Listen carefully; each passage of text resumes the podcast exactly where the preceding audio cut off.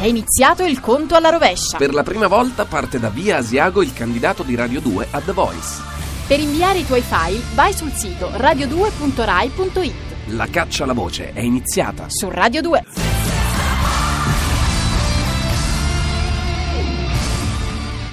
Radio 2 ha un nuovo sito radio2.rai.it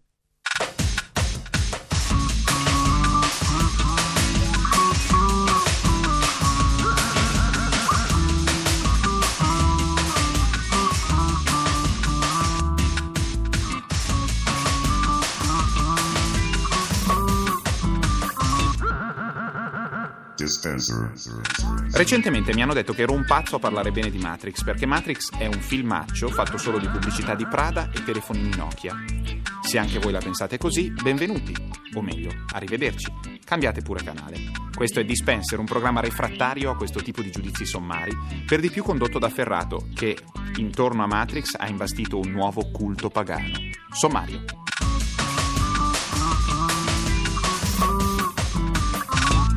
Terrificanti, spietati, assurdi.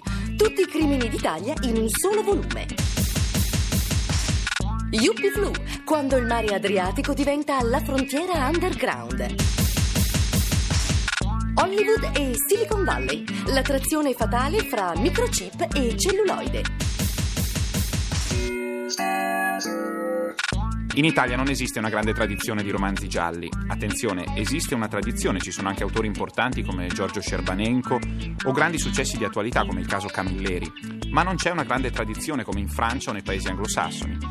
Eppure sembra che la corrente stia cambiando. Non solo abbiamo una trasmissione che analizza i crimini più efferati con perizia, Blu Notte del giallista Lucarelli, ma possiamo anche consultare morti e assassini in un elenco dettagliato e intrigante.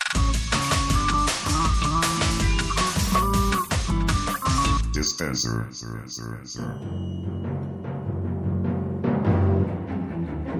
Omicidi, rapine, scippi, stupri, ricatti, estorsioni, rapimenti, violenze e stragi.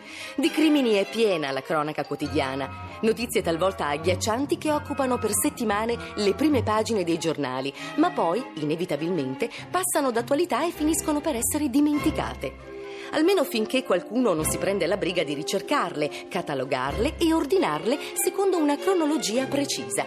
È quello che ha fatto lo scrittore noir e giornalista Luigi Bernardi, raccogliendo tutti i fatti di cronaca nera italiana dello scorso anno nel volume Il libro dei crimini. Pubblicato dalla casa editrice ADN Kronos e pensato come prima uscita di una intera collana che avrà periodicità annuale, il libro dei crimini, edizione 2000, si riferisce ai misfatti italiani che vanno dal 1 settembre 1999 al 30 agosto successivo.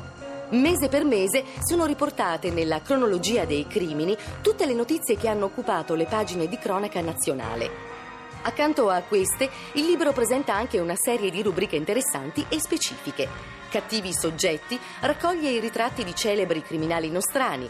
La parola ai numeri offre i dati e le statistiche sulla criminalità italiana, mentre Dura Lex riporta i principali casi giudiziari. Non manca anche la rubrica delle belle notizie, uno spazio dedicato ai furti andati male, denominati magri bottini. My name is Alfred Hitchcock. And this is Music to be Murdered by. Un libro insomma intelligente e accurato, scritto con molta verve e grande capacità di sintesi, in grado di dare un quadro veramente completo della pulp fiction reale che viviamo ogni giorno. Signora mia, non si può più star tranquille. Una lettura praticamente imprescindibile per gli amanti del giallo e del noir, ma che offre spunti anche agli appassionati di curiosità e stranezze. Bernardi, infatti, si è divertito a inserire anche una rubrica intitolata Ai confini della realtà, che raccoglie i fatti più incredibili giunti ai fasti delle cronache. Bastano alcuni titoli per capire che ci troviamo di fronte al surrealismo più puro. La figlia impegno al tassista per pagare la corsa. Imprenditore si finge barbone e raccoglie 200 lire. Maestra imbavaglia gli alunni chiacchieroni. Cane spara a cacciatore. Notizie esilaranti e tutte assurdamente reali.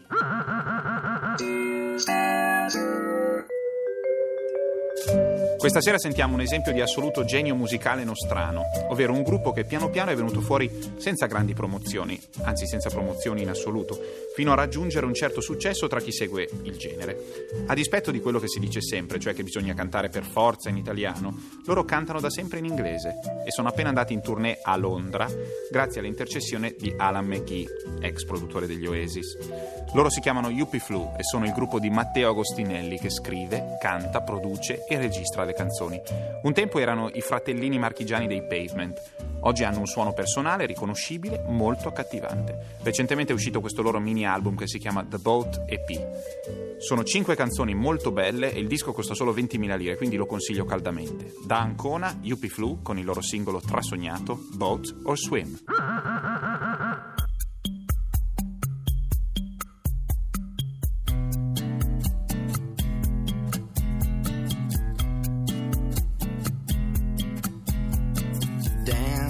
By the boat, take the air and get so fair.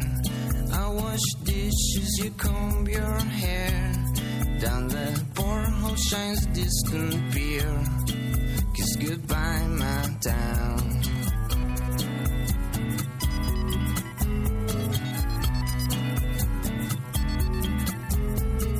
Fade through the bands of the middle class go. Words are rude easy soul, and gestures hard to decode, and smiles are bound. There goes the dizzy fever. Got some Valium.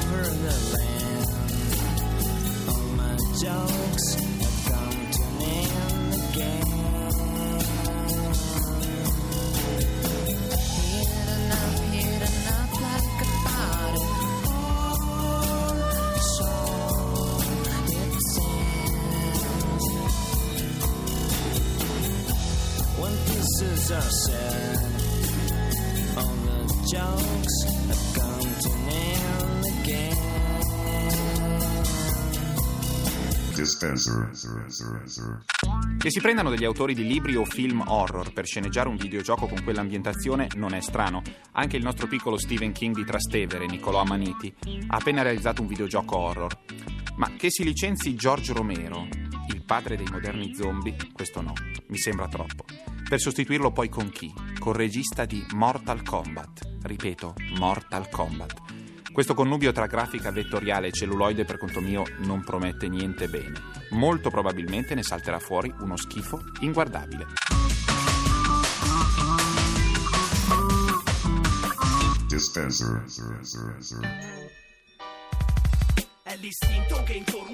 Il silicone che andrà di moda ad Hollywood nel futuro prossimo non sarà quello presente nelle protesi mammarie di tante attrici, bensì quello di Silicon Valley e di tutte le sue abitanti, quelle eroine virtuali che spopoleranno sul grande schermo nella nuova stagione cinematografica.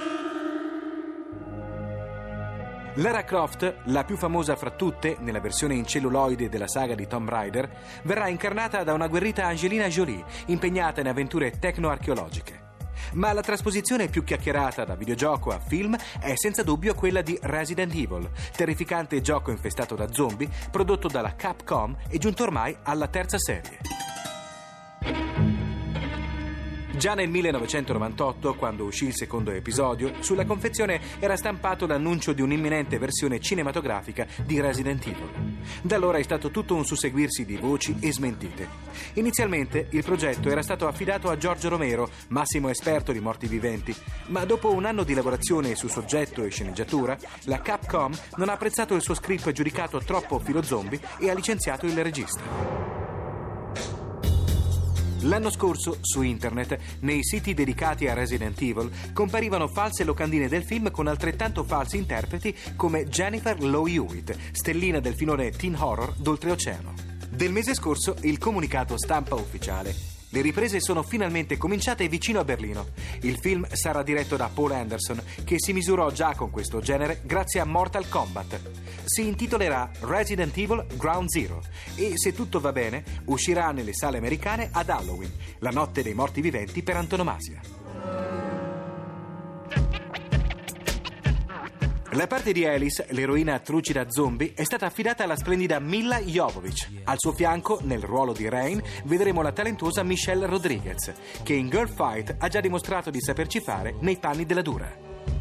Mila Jovovich, già baby modella, ora aspirante musicista e attrice di successo, resa indimenticabile dal ruolo di Lee Lo, l'extraterrestre dai capelli arancioni del quinto elemento, si dichiara entusiasta di questa nuova avventura, sempre in lotta contro mostri e zombie.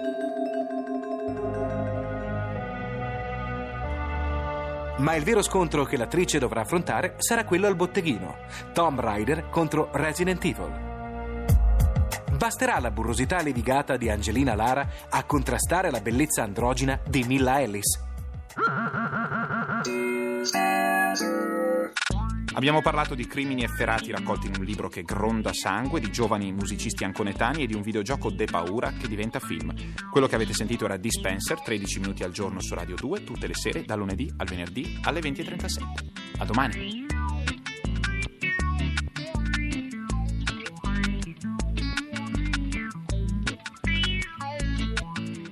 Dispenser è un programma di Giorgio Bozzo, condotto da Ferrato, scritto dalla Gigi, Matteo Bibianchi e Alberto Forni.